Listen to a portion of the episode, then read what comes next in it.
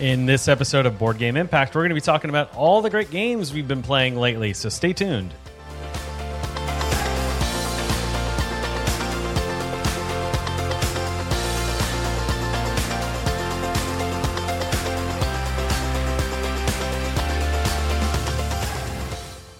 Welcome to the 51st episode of Board Game Impact. That is crazy. My name is Bruce, and of course, I'm always joined by. This is Josh. And Josh, episode 51, we're kicking off into the next 50 to that 100 mark at least, right? Absolutely. That is the goal. Now I'm sitting here kicking myself and realizing this should have just been a review of 51st State. or all the alien themed board games. yes. um, as somebody who's been watching a lot, maybe maybe too much Stargate SG One lately, I think yeah, that would be very fitting. Yeah, we should have thought about that, but hey, as we promised in the last episode, Josh, just to hold us to our word. We said we are going to talk about some of the great games we've been playing lately, so we got to do this one for the listeners, right? Absolutely. All right. So with that, if this is your first time listening to Board Game Impact, what we're doing is both Josh and I both work in higher education. I teach for a university. I'm getting a PhD, and we take those leadership lessons and those lessons from what we are seeing from our educational lenses within board games and bring that out for you and to talk to you about those experiences so that way you can make informed decisions for yourself in this great hobby as well as for your gaming group. Um, so, real quick, I just want to give a quick note. Um, that if that sounds like something of interest to you, then make sure to subscribe. But about halfway through the show, we're also going to be announcing who won that giveaway that we were doing uh, for a miniature market gift card. Um, and so just stay tuned to listen to that. And then after this episode airs, we're going to be emailing you. So just in case you don't hear it, we're, we are going to be emailing it out. So stay tuned to hear if it's you live. Um, okay, Josh we said we've been doing a lot lately, and we said in the last episode, like I just said, that we were going to talk about some games we've been playing recently. Um, and so, despite everything going on in the world, yeah, we're still playing games. Actually, from the looks of it, in this Google Doc we have in front of us, a decent number. Um, so, wh- what do you what do you want to say before we get kicked off, and then maybe where should we start? Well, and Bruce, I, I just want to say I, I, trimmed this list down pretty, pretty, pretty much, uh, pretty well, and so yeah, we've definitely been getting. Uh, I've been getting quite a bit of gameplay in. Uh, obviously, miles may vary for uh, different folks given the state of the world that we are in right now, and so recognizing that I've been pretty lucky uh, in regards to the way in which I've been able to organize game nights with uh, a small group of friends who kind of have agreed to come together and and make a kind of socially distanced game night happen uh, where we're all working from home. So we kind of have created this mini uh, bubble. bubble for ourselves. Um, and so i do want to recognize and, and as we have been for almost a year now, acknowledging that not everyone has quite the same opportunities and such. But I'm very excited to talk about some of these, especially some of the newer games that, that I've had a chance to get to the table recently. Yeah, uh, me too. And uh, uh, for me, just full transparency, we always love to address our positionality with things. So our perspectives and things that might be influencing all this. I've been playing all these at home, um, and it's only it's all been two player for me um, for the games we're about to talk about. Um, so just know that. Now, some of these games might shine even more um, or shine differently um, when at higher player counts. So do just know that. So speaking of which, um, where do you think we should start, Josh? Maybe well, the... Bruce, let's uh let's start with yours. You've got quite a few on I there do. that I am dying to talk about. Okay. Um, so let's start with um, actually, let's start here. Uh, I think it's been a little bit since we've had this kind of conversation, and I think it's important to remind our listeners again hashtag not a Stonemaier podcast. um, but if you're listening to this at, at the time of this uh, going live on Tuesday the 2nd, on the 3rd, uh, Jamey Stegmaier is going to be making an announcement of the Codename Gold, so a brand new game coming out from them, from Stonemaier Games. Um, so do look over there on his blog, usually about 10 a.m. Central Standard Time, and you'll be able to see what the new game from them coming out is. Uh, but with that, I have been playing a decent number of times now. Tapestry has come back to the table for me. Um, specifically, we've been playing with the Plans and Ploys expansion, which just came out uh, this past fall.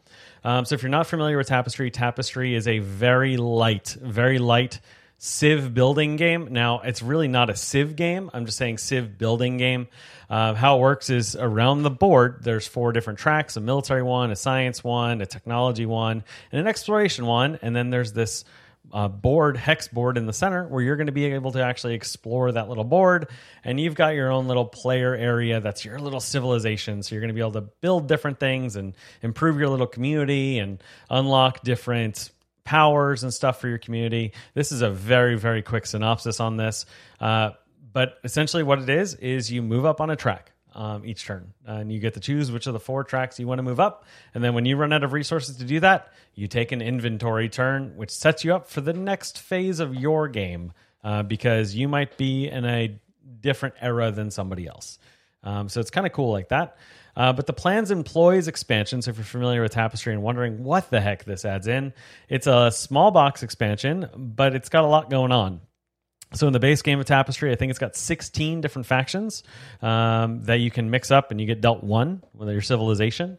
Uh, and this one adds in about another 10 um, ish. I think I've got 23. So actually, what would that be? Eight ish.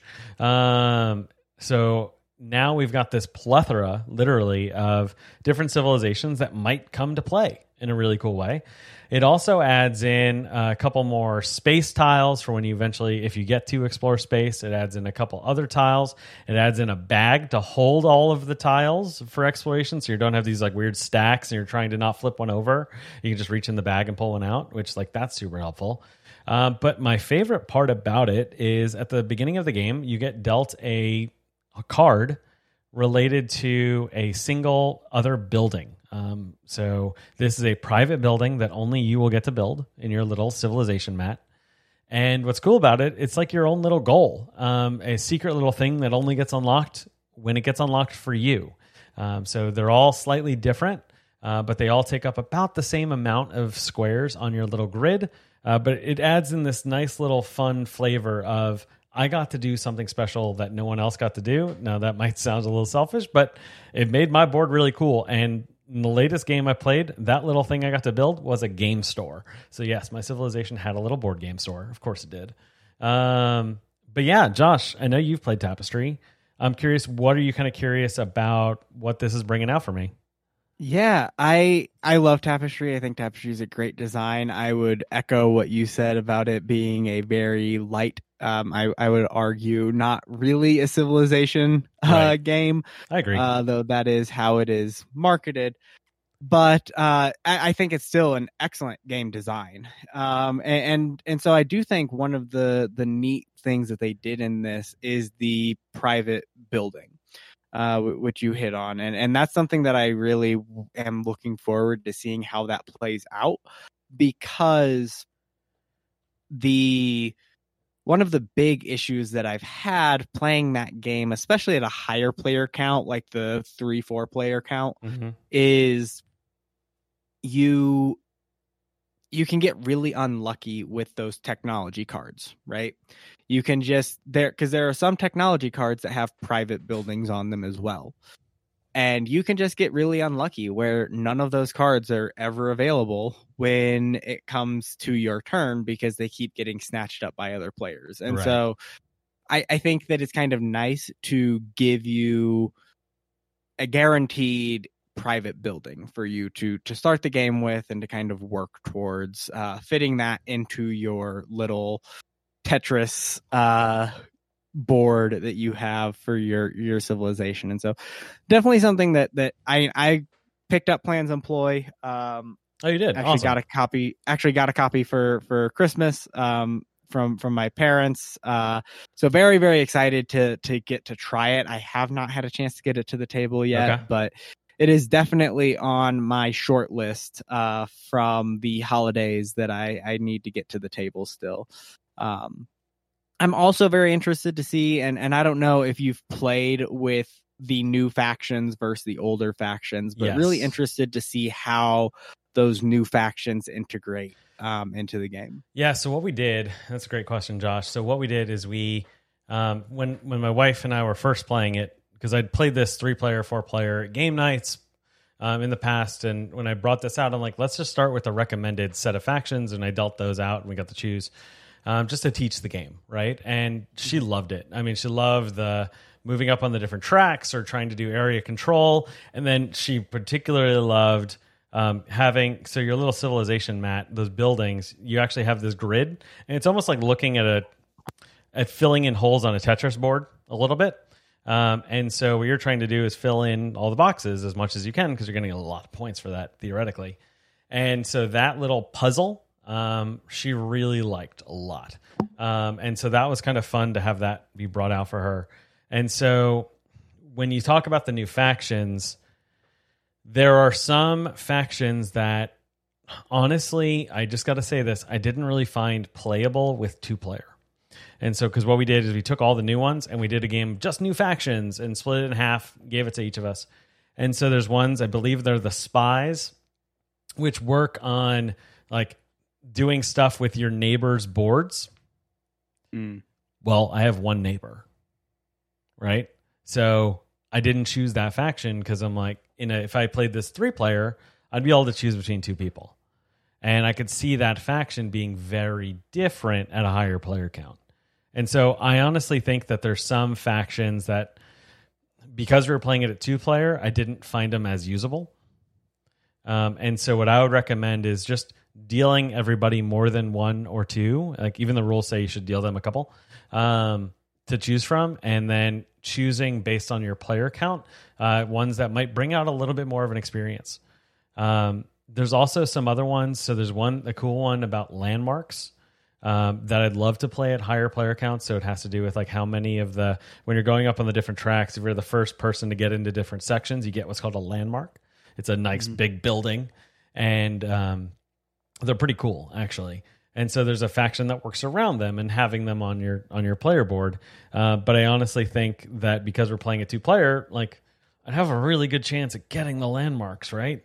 Um, yeah, and that that seems a little little swingy the opposite overpowered. way. Yeah. Right. Um, and so, what I would re- recommend is again, knowing that and just seeing what kind of experience are you wanting to have with the people you're sitting around. Because I found when I had a, a choice of, um, of new of, of factions in my hand, there were definitely some that I could be swingy one of those two ways, but some other ones that you know what I'm just going to have a really good time tonight. And so that's just the lens I would look at them from. Um, sometimes, so depending on what setting you're in, you might have a hand where some are going to thrive potentially in a higher player count or a lower player count, or some kind of like Goldilocks is going to be just right. I I would also I, I mean having not played the Plans and Ploys, but just knowing how the factions in the base game worked, um, would would just kind of encourage folks to really familiarize yourself with those factions Yeah. before dealing them out because there are definitely some factions that are just harder to Yes. play as um and, and some that are just very easy to play as so um yeah that that's excellent i'm i'm glad you've been able to get that to the table it sounds like a couple times now and Yeah. yeah really excited to uh get that one to the table myself Yeah, I'm looking forward to hearing what you think about it. And just to be honest, fully transparent, for me, the expansion wasn't about the new civilizations. Uh, like I honestly would have been fine without them. Um, Yeah. but it's just a nice little extra, honestly. yeah So, Josh, what about you? So I actually uh, have had a chance. Let's uh, let's start actually here. So I had a chance to play a game that has been on my list to play for a while. It has been on the hotness on BGG for a while. Might say it's heating up. you might say. Uh, Listeners, and you'll get that, the pun in a second. that is Beyond the Sun. Uh, Ah. so Beyond the Sun is a game by Rio Grande Games, uh, and Beyond the Sun, Bruce, this may be my game of 2020. Really? It is phenomenal. Like Huh. absolutely, I loved this game. Um, it is. All right, sell me I- on it, I- I Josh. mean, Come on. I, I'd have to go back and and replay some other ones, but Sure. this is definitely up there. In terms of games that were released in the last year. Okay, give So a quick beyond- rundown and sell me on it. What's up? Beyond the Sun is a competitive game in which you are playing various factions exploring outer space. And the way you are doing that is you have kind of two boards. The main player board is basically a giant tech tree. Yep. And you're taking actions to research different techs. And your starting techs, there's always four starting techs that are kind of your base that you always start with. And those are the first things that you're going to research. And they're face up, and you pretty much always know where they're at. They're just going to be in different places on the board. But those types of techs are broken into four different categories there's uh, military, economic, uh, scientific, and uh, I'm gonna blank on the last one anyway, each of them are going to kind of take you down a different path uh, and give you some new actions whenever you research them. Well, when you get into tier two techs on that tech tree, those are all you have some bonuses that are face down on the board at the start of the game and then a stack of cards. So when you are the first person to research a tech on the level 2 tech tree, you are going to take that bonus card, you're going to flip it over, and it's actually called an event card. And it's going to do something that maybe benefits just you, maybe benefits the whole table, maybe benefits the whole table, but you a little bit more, or uh, various different ways it could affect the game. Hmm. So you have those event cards.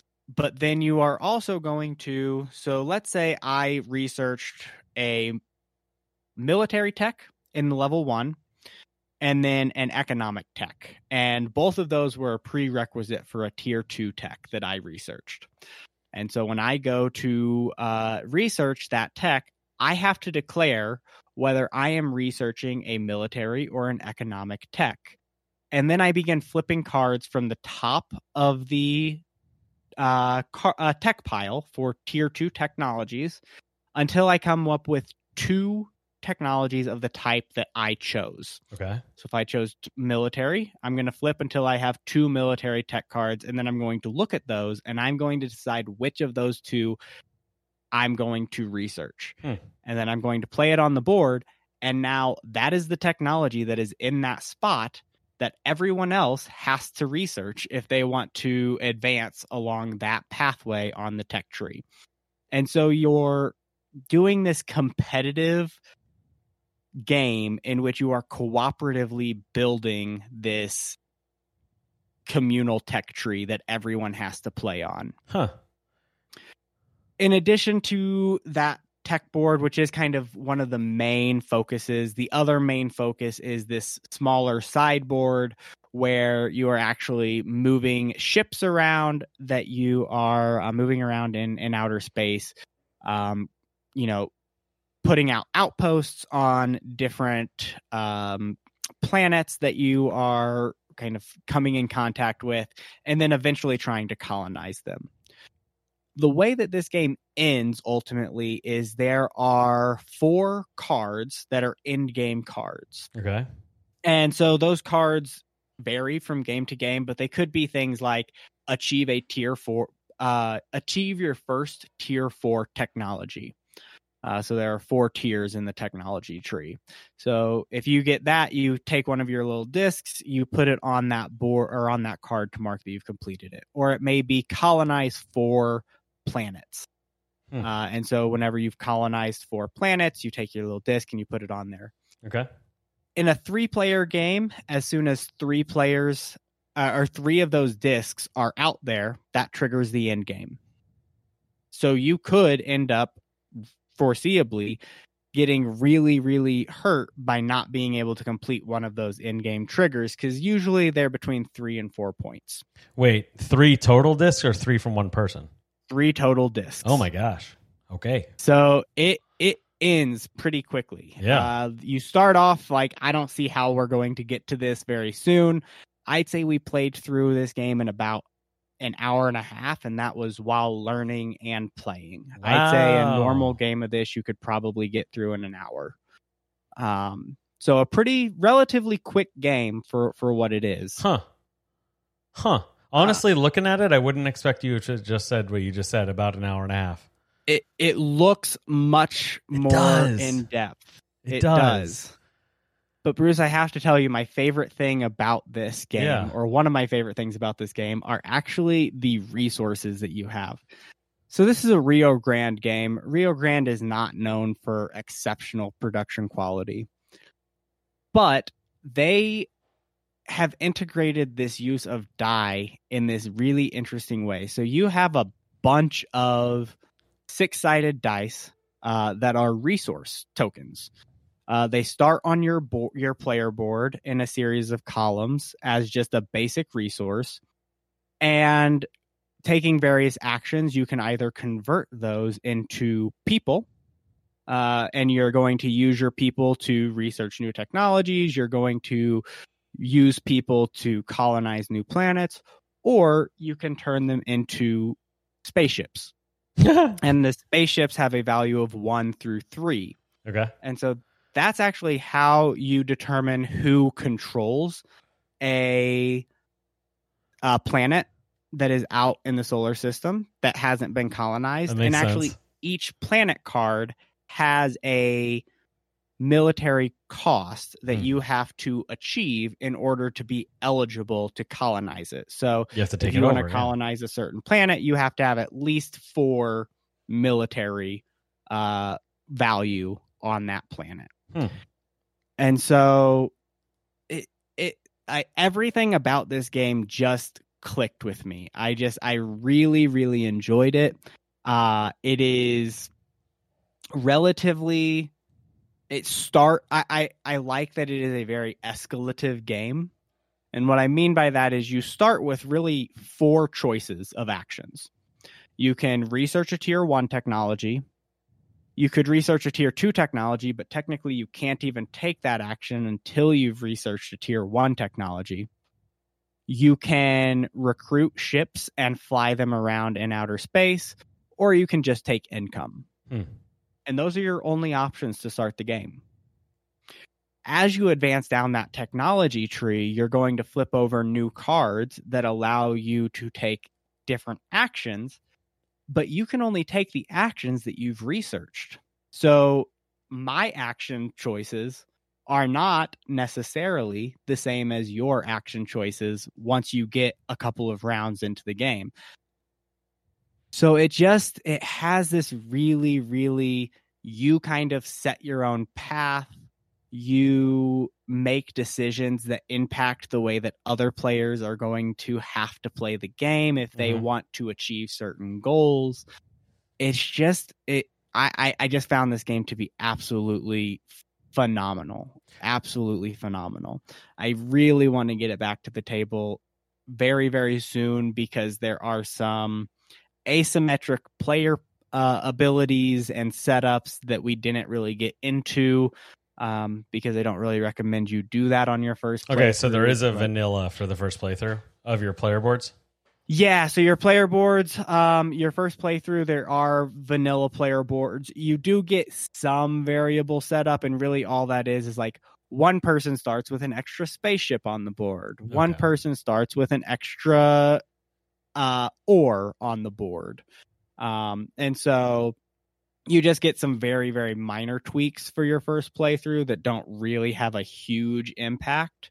Uh, though when you get to those, when you go into the like true variable player powers, there are some really, really cool player boards that we didn't get a chance to look at. Hmm. Well, Josh, that sounds fascinating. And honestly, I did not expect what you just said from what I have seen of pictures of this game. I just need to say that, right? Yeah. Because, like you said, the production value, it it doesn't look the best, right? But I also don't get me wrong, I really love Food Chain Magnate, and that is known as one of the ugliest games ever, right?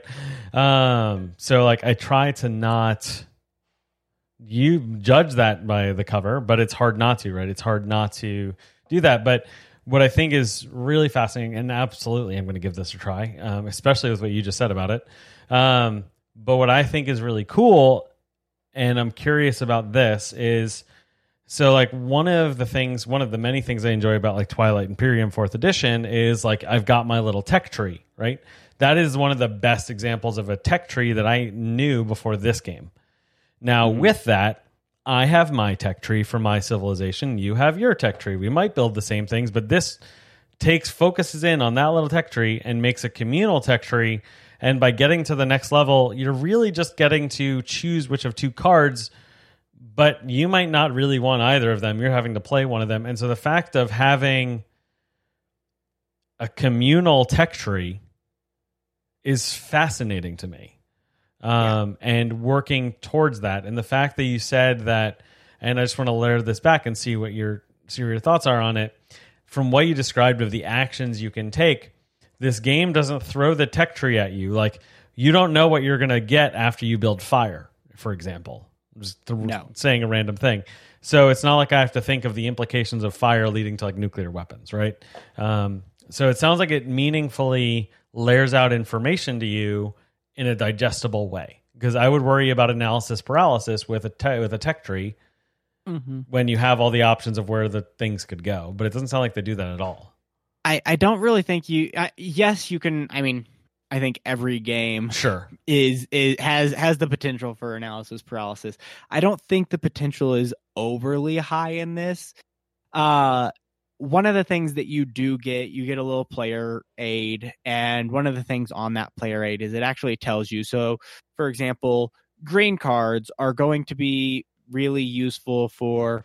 There's a system in the game called automating, um, where basically you take your resource production um, little there's little discs that cover up your resource production and as you colonize planets or as you automate different systems you can actually move those discs off of your production allowing you to produce more ore or Yeah, you get better at it. more more people or whatever and so like green you know if you really want to focus on automating your system and being able to produce more goods you might want to go down that green tech tree a little bit Okay. red is all about moving you around the solar system and you know gaining control over various um planets that are out there so if you know that you really want to focus on that military aspect you want to go down that red uh, tech tree Okay. and so it gives you some general guidance, but just because you are you're actually selecting the way the cards are set up is really interesting. There's actually two arrows. There's an arrow that leads from where you just researched and there's an arrow that leads to where you just researched. Hmm. So when you're drawing cards, you're looking for the from arrow, right? So I'm rese- researching military. I'm going to draw until I have two cards that have red included in the possible two arrows. Sure. But it could turn into a science. And so now it's a Ah. blue arrow that points out instead of a red arrow. Interesting. And so your tech tree can get pretty wonky and pretty weird, but it's still, you know, really, really well designed. Well, I mean, that Um, makes sense because if you think about it, like you can take a technology and have multiple applications, may it be economics or may it be warfare, et cetera. So that makes complete sense of, oh, we're using this, but we're going to go more humanitarian for a little bit. Um, Yeah. So that's cool. Um, Yeah. Definitely looking forward to trying that. really really highly recommend it um i know it's kind of a, a it can be kind of a challenge to get a hold of i've been looking for it and yeah, haven't it been keeps able to being sold it. out. yeah Um, but I know some uh, people here that have it, so I'll definitely be able to pick it up try it out. definitely definitely worth worth your uh time to uh give that one a shot Okay, cool. Um, so one that's got a little bit of layers and kind of arrows made me want to go with this one. Um, and it is a little harder to get a hold of because it was a Kickstarter twice now. Um, but I think it's coming to more retail very soon because I think it's currently shipping to retailers right now. Uh, but that is a War of Whispers second edition by Starling Games. Um, Josh, can you remind me? Did you back this? i did not back it and i kick myself on a daily basis for not Okay. Well, when I eventually come to Colorado, uh, post things, I'll I'll bring this um, because it's real small. Actually, it's a really thin box. Um, Yeah. So, War of Whispers Second Edition, Shut Up, Sit Down did a really great review of this from the first edition, um, and essentially they equated it to the now. Granted, subtract season eight off of this, but when Game of Thrones was good, um, this is the Game of Thrones board game, without it being like Westeros. Now, in Game of Thrones, there was two, two characters, uh, Lord Varys and Littlefinger, right? And so they had their little spies all around the globe, essentially, and they could influence policy and military decisions, or um, like sow discontent. And so, what this it's pretty cool. This board is a circular board, and there's five different factions. You are none of them, yet you can be any of them you want. Now, what I mean by that is you have your own little player board in front of you that's visible to everybody, and you have five little tokens on your player board, and one uh, each side of the one side of them is your player faction. They'll be they'll be face up so everybody can see it. At the beginning of the game, you mix up all your tokens and you put them in each of the five spots randomly. You don't know which ones are there, and what happens is those tokens on the other side has each of the five factions in the world. And so what you're trying to do is on your little player board, whichever faction you have in the leftmost spot of your player board is going to be worth like four times in victory points. The next one's worth one times. The middle one's like worth zero, and then the la- like the last one's worth like minus two um, per victory point that that faction earns at the end of the game. Um, and so what's fascinating is you have your little arrangement and everybody else has their little arrangement and we all have the same five discs but they could or may not be in the same order for all of us. And so there's like a social deduction part of this where but it's really no pressure on you of you're trying to get your stronger factions the ones you get the most points for to get the most points at the end of the game.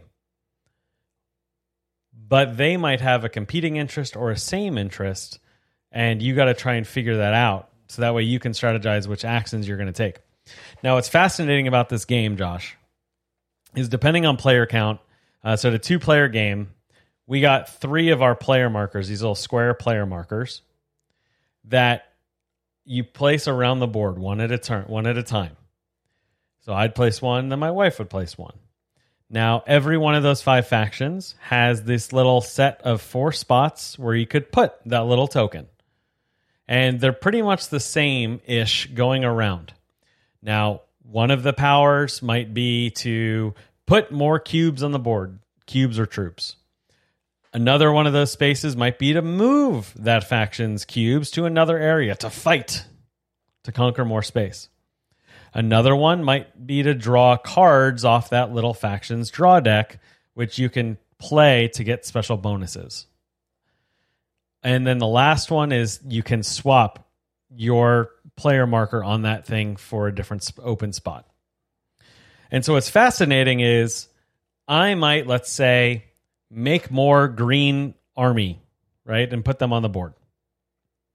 My wife might have taken the spot to move the green army. And so I might unintentionally be feeding her agenda because I use my influence to make get them to get more troops. I didn't use my influence to move those troops to fight in different places. So the game. yet- Well, yeah, go ahead.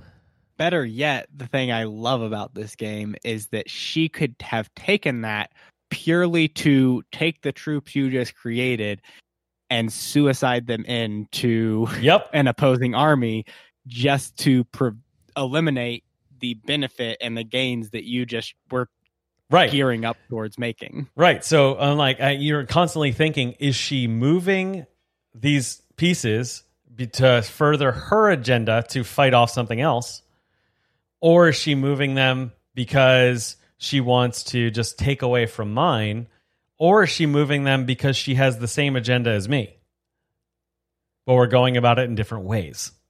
So the interactions this game brings out are fascinating. So the game only goes for four rounds. That's it. Mm-hmm. And what's really cool, the start of a round, you take back in turn order one, just one of the three little squares that you had placed on the turn before. And you get two more from your supply. And you're going to then, again, go around placing one square at a time. And so if you do the math, that means you now have five, if you're playing a two player game, five little faction markers around the board for you. And so you can leave things that you're going to get to do every turn because at the start of a round, you're going to take one of those back. So the, uh, then with the next one, so you'd have five, you took down, it was four, now three more, so seven. And so what's fascinating is how this game scales up and ramps up like real fast. Um, so at the beginning, the first two rounds, I'm like, oh, there's not that much going on. Round three, I got decimated because she had laid some plans in round one that didn't take effect till round three of four rounds. Um, and so it was really cool. It was a really quick game. We played in less than an hour. Um, but the interactions and the the fun that we had, I can't wait to play this at a higher player count. At a higher player count, you're only placing two of those little squares. So your choices are easy but meaningful. And I really enjoy when a game makes me have meaningful choices.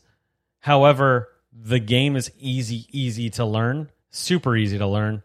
But at the end of the day, um, the choices can be really cool to make.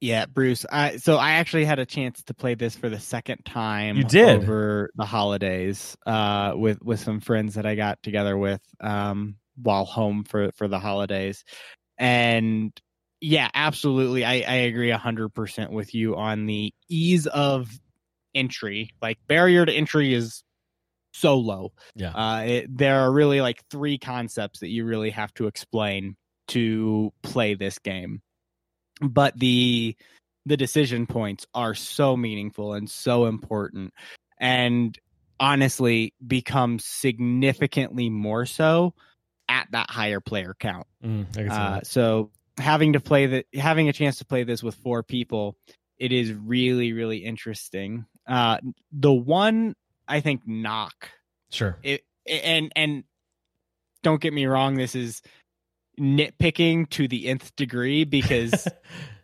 I, this game is phenomenal.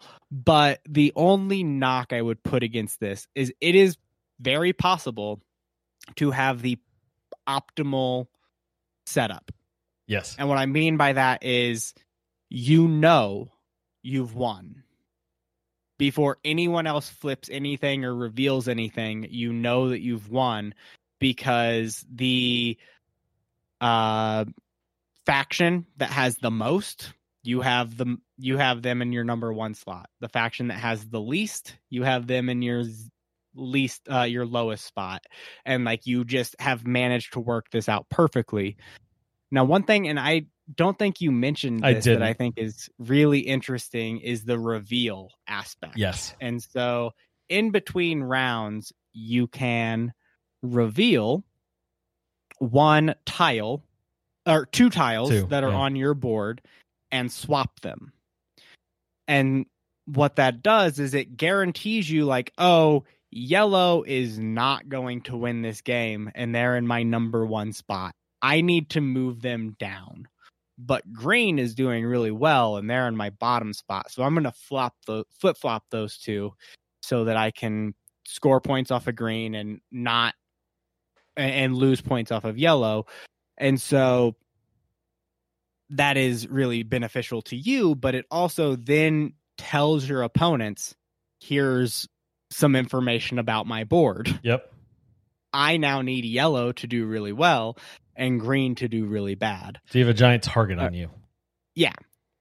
Um and, and so it, it is it can be very, very interesting then when you are making some of those decision points to say, okay, I have to, you know, I know that you have yellow in your top spot and I have yellow in my second spot. So do I really want to give you the additional benefit just to give me a slightly lesser benefit? Sure. Um yeah, I, it, it the but you can 100% and you can also have tied games. I think tied games can be pretty common in this. Uh if two players see what is going to happen and and push for for both of those things. And I agree with that. Yeah. So that little reveal um, thing is pretty cool. Um, and sorry, I forgot to mention that, but Mhm. um, yeah, I I really enjoyed this. I can't wait to play it more. Um, I think I really enjoyed it two player because it was like it was interesting to get in each other's heads a little bit because I don't have many games that can do that at two players, like a social deduction thing that's good at two players. Um, so yeah, so that was uh, a War of Whispers second edition. I really like it. It definitely fits a hole in my game library that I didn't even know that I needed um, and didn't know I didn't have. And so, like this, there's definitely a niche for this that is going to make this stay in my collection for probably a long time because it's it brings out some unique experiences that I don't have a game that will do that. Um, Absolutely. So, Bruce- gonna, yeah, Run quick before we move on. One thing I want, and it's out of stock everywhere and impossible to find. If you can ever track down a copy of the game Imperial 2030, I want that so bad. it is a heavier War of Whispers set Ugh. in the real world where you are cor- multinational corporations purchasing stock in nations basically Josh. and using your monetary influence over them Josh, last time you talked about that game, I immediately, for the last several months, I've been searching for that game. It's it has been out of print for years I It is know. impossible to find but i if you ever track a copy down you have to give it a shot it is Okay. it is next level war of whispers Okay. And listeners, if you have a copy or know where I can acquire a copy, reach out to me because I'd love to talk to you to find, try and make that happen. Um, absolutely So before we go into the last game we're going to talk about, um, I want to just reveal who won that uh, miniature market giveaway. And so drum roll wherever you are. Congratulations, DJ. Uh, DJ, you won the $30 miniature market giveaway that we're doing. Just to say thank you um, for being a listener and thank you for uh, supporting the show. And so be on the lookout for an email from me. Um, I'm going to be shooting that from uh, our board game impact email address. Just reply to that and congratulations. And I hope you get all the fun games that you are wanting to do with that or accessories or however you're wanting to spend that with Miniature Market. So yeah, so congrats, DJ. So Josh, hit us with that last one. And then after that, let's tell the listeners of what we're going to have on the next episode. Absolutely. So the next game that I want to uh, talk about here is actually another one that has been sticking around that hotness for quite a while now, uh, and that is Dwellings of Eldervale. And so uh, this is a game came out towards the tail end of 2020 by Breaking Games. Uh, has taken a ton of uh, praise for absolutely phenomenal production value. In the game Dwellings of Eldervale, you play different factions. Um, so the factions are based on different elements. So there's a light faction and a dark faction and an order faction and a chaos faction, uh, fire, water, um, earth, and wind or air. Uh, and you choose one of those factions. To be the Uh, avatar, right? Yes, to be the avatar. Um, what does an avatar of darkness do? I'm very, very interested. that would be Um, interesting. Eh, so you are uh, controlling one of these different factions and you are trying to build dwellings in eldervale the way that you are doing that is the board uh, you start off it's a bunch of hex tiles you start off with um, a handful of tiles set up in various ways depending on your player count uh, and then you have a stack of hex tiles that can be explored throughout the game when you take an action, you are going to place one of your workers onto a hex tile. And there are the faction based hex tiles, which will just give you resources. Um, so I go to this place and I get two gems. And so I take those two gems. Or there are some other specialty tiles that are called lairs. Um, some of those will let you do various different things. One of them will let you purchase cards to build your tableau um, and then also draw a new tile to add to the board. Um, and then there are other ones that will allow you to change goods for gold, which is a wild good, or change goods for magic cards and spells that you can use on your turn to kind of combo effects and different things like that. Um, you are also going to be fighting in this game. So if you ever place a worker on the same place as an opponent's worker, uh, you trigger a combat. And the first thing that happens in a combat is kind of blood rage style mm. when the hmm. combat is triggered. Everyone who has not just the people who are involved directly in that combat immediately, but anyone who has a worker within the kind of inner ring around that hex can choose in player order whether to join combat or not. That is very blood ragey. Yes. Uh, once everyone has done that, uh, you're going to roll dice given the value of your uh, uh, of your units in that space, and so uh, you have some special units. There's a drag. Each person has a dragon, a wizard, and a warrior, plus some workers. Uh, generally speaking, there are some special abilities among the factions that give differences, but generally speaking, your dragon gets you two, three dice. Your warrior gives you two dice. Your wizards and your workers give you one dice. Hmm. Uh, and you're going to roll those dice. And basically, what you're going to do is you're going to rank your dice rolls from top to bottom and compare them to your opponents who are doing the same. And so highest die value wins. So if I rolled a six and Bruce, we were fighting and you only rolled your highest die was a four, it doesn't matter what else you rolled. Your highest die is the only thing that matters. I win because I rolled a six. Okay. Um, if we tied, we go to our next die. Right. And so if I rolled a six and a two and you rolled a six and a four, you would win because your second die was higher than my second die. Okay. Um likewise there are monsters that are going to be coming out and roaming around the boards and these have some phenomenally designed miniatures and if you get the super deluxe edition there's actually some stands that when you place them on the board they make noises uh, to mimic the monsters it's ridiculously overproduced and really really fun and cool but absolutely unnecessary. Um, so that can be fun. That, That's fun. It, it is. It is fun. It is fun. Uh, we we got to play with one of those editions, and it's kind of fun to just like slam the piece down on the board and hear this massive dinosaur roar as it comes out. um, and they're also going to uh, attack people uh, whenever you place close to them they're going to come in and attack you and then again you're going to roll your dice all of those types of things. Okay. Um the game is going to end when one of two things happens. Either oh sorry i forgot to mention about dwellings because this is about building dwellings. Uh, one of your actions that you can do is to turn your workers into dwellings um, and to do that, you have to give up a certain amount of resources based on the tile that you're trying to build a dwelling on. And there's this like little rubber cap that you can actually fit on top of your meeple. Oh my uh, gosh. Uh, that converts it from a uh, person meeple into a house meeple.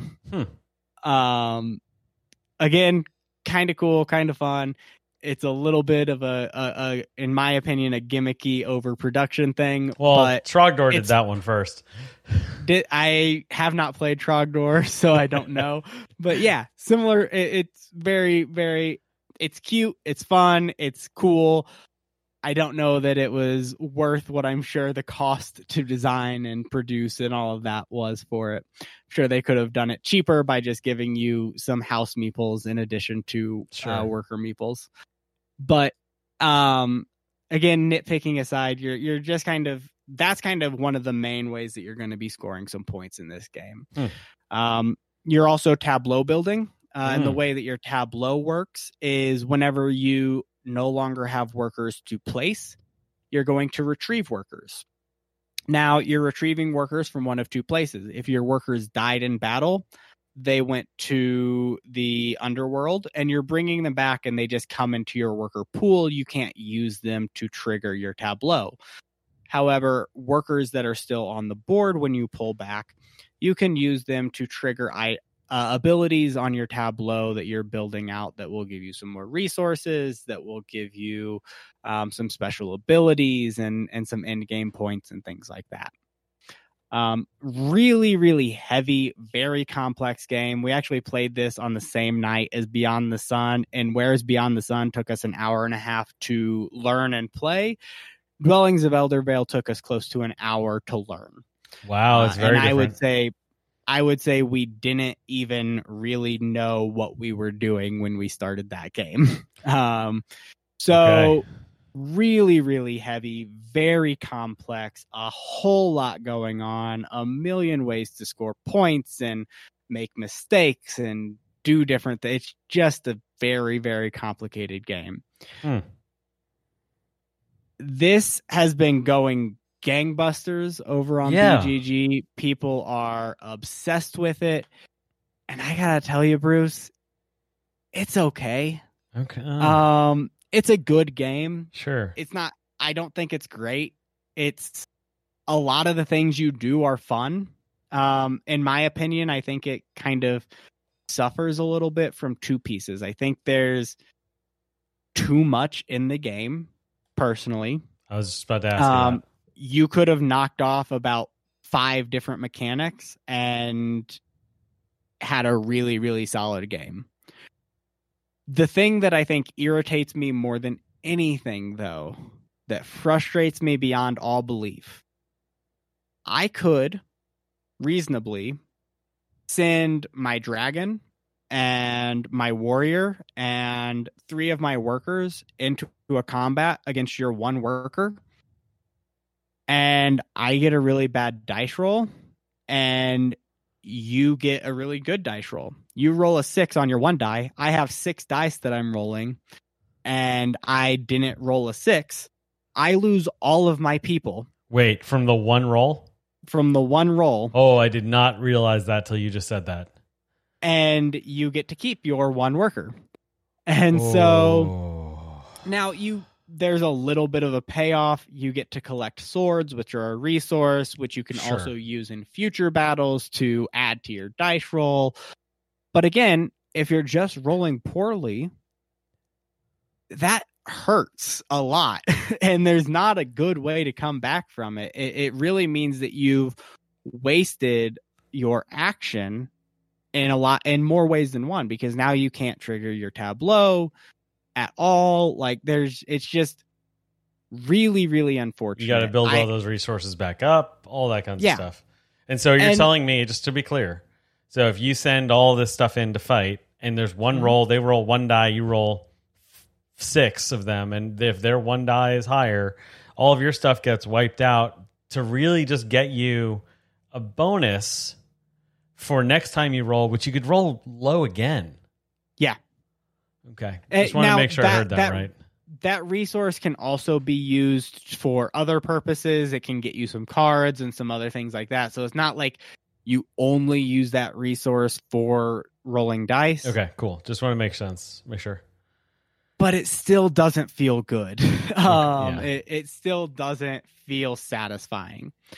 Um, you know, and, and there are I I recognize that I am a style of gamer that very much dislikes any amount of randomness in a game. Um, that it can't be mitigated for. Sure. And there are a handful of cards and abilities and things like that that can semi mitigate for dice rolls, but they're few and far between in a pretty massive deck of cards. Um, so I, I don't think there's enough mitigation ability on your dice rolls uh, at the end of the day. And so, yeah, I again, I think it's a good game. Would I play if if someone brought it over and said I really want to play this game, would I play it again? Absolutely. Um but but it it was an okay game in my book. I I didn't find this to be the gangbusters game that everyone on BGG has kind of sold it out to be. Um it is beautiful. It may be one of the most beautifully designed and produced games from an aesthetic Sure. perspective that I have seen in an age. Um, the miniatures are phenomenal. Those little bases that make noises, they're cool and fun and unique. No one really does that. But in terms of gameplay, it just didn't do it for me. And and I really appreciate you diving deep on this. Um, so when I hear I hear what you're saying about luck and things like that, for me, just to be clear, for me, luck, if I can tell a story with it, I'm Mhm. okay with it, right? Like for me, it's like I'm sending this epic dragon, right? Mhm.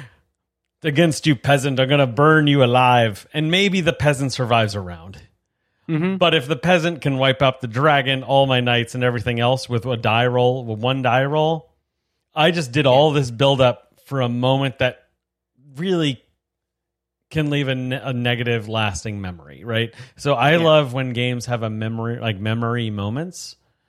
Um, Mhm. Even if the first time you try, that peasant survived and can killed your it killed the dragon, but the, the people get the swing in, right, or vice versa, whatever.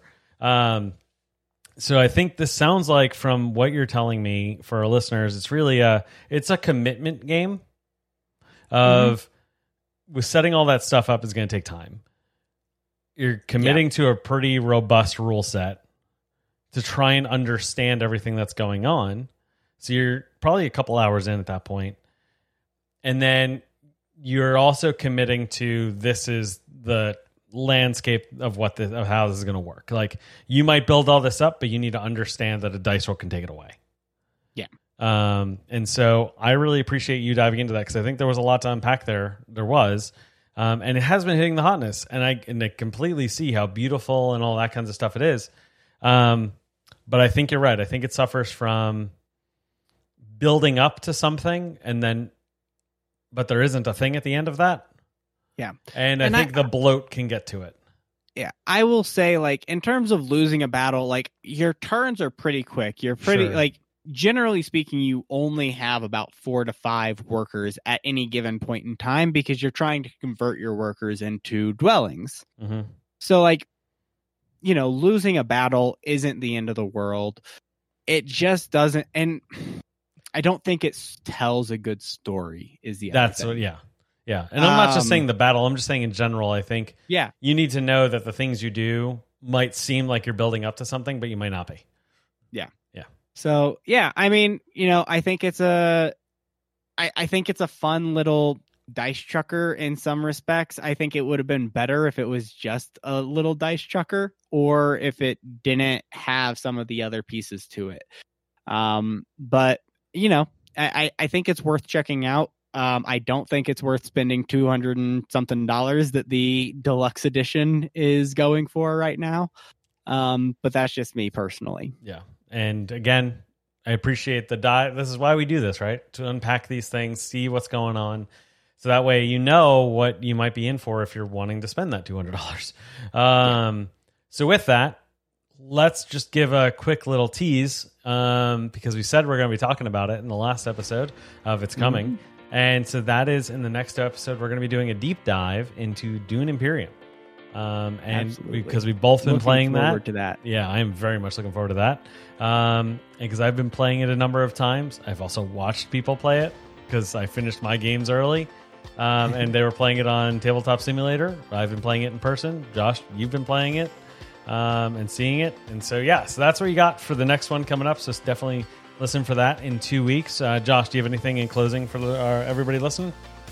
Uh, no. Uh, thank you everyone for for tuning in for another episode. Really happy to have you all here with us. Um, 2021 going to be a better game for better year for gaming. Yes. Uh, we'll keep our fingers crossed and keep keep that mantra going. Um, we're going to play more games. We're going to get together at some point uh, and gather as a community once again. So, um, looking forward to another year of some great games. Um, thank you all for joining us, and and we look forward to seeing you next time. Yeah, and so thank you so much for listening to this episode. If you like this, please tell a friend about Board Game Impact so that way they can learn about all the cool stuff to help improve their gaming and figure out what games might be good for them to be getting to the table and purchasing so that way you can also experience them. Um, but with that, also hop on over to Facebook or Instagram, follow us uh, at Board Game Impact. Uh, make sure to like the Facebook page. Um, and then also, if you want to connect with us more, you can always shoot us an email, boardgameimpact at gmail.com. The email I'm going to be sending that little congrats to DJ with. Um, but also, you can support us if you if you enjoy this content and want us to keep doing more of this content. Please go on over to patreon.com slash boardgameimpact and just support that $1 level really means a whole lot to us because uh, it helps cover the cost of all of our hosting and everything like that for the show. Um, so, yeah, so make sure to go out, play some great games safely. Um, we can't wait to continue talking. We actually cut down our list. We only covered about half of the list um, because of the vast number of games we've been able to play. So we can't t- wait to talk about even more on an upcoming episode. So until then, go make your positive impact on the world.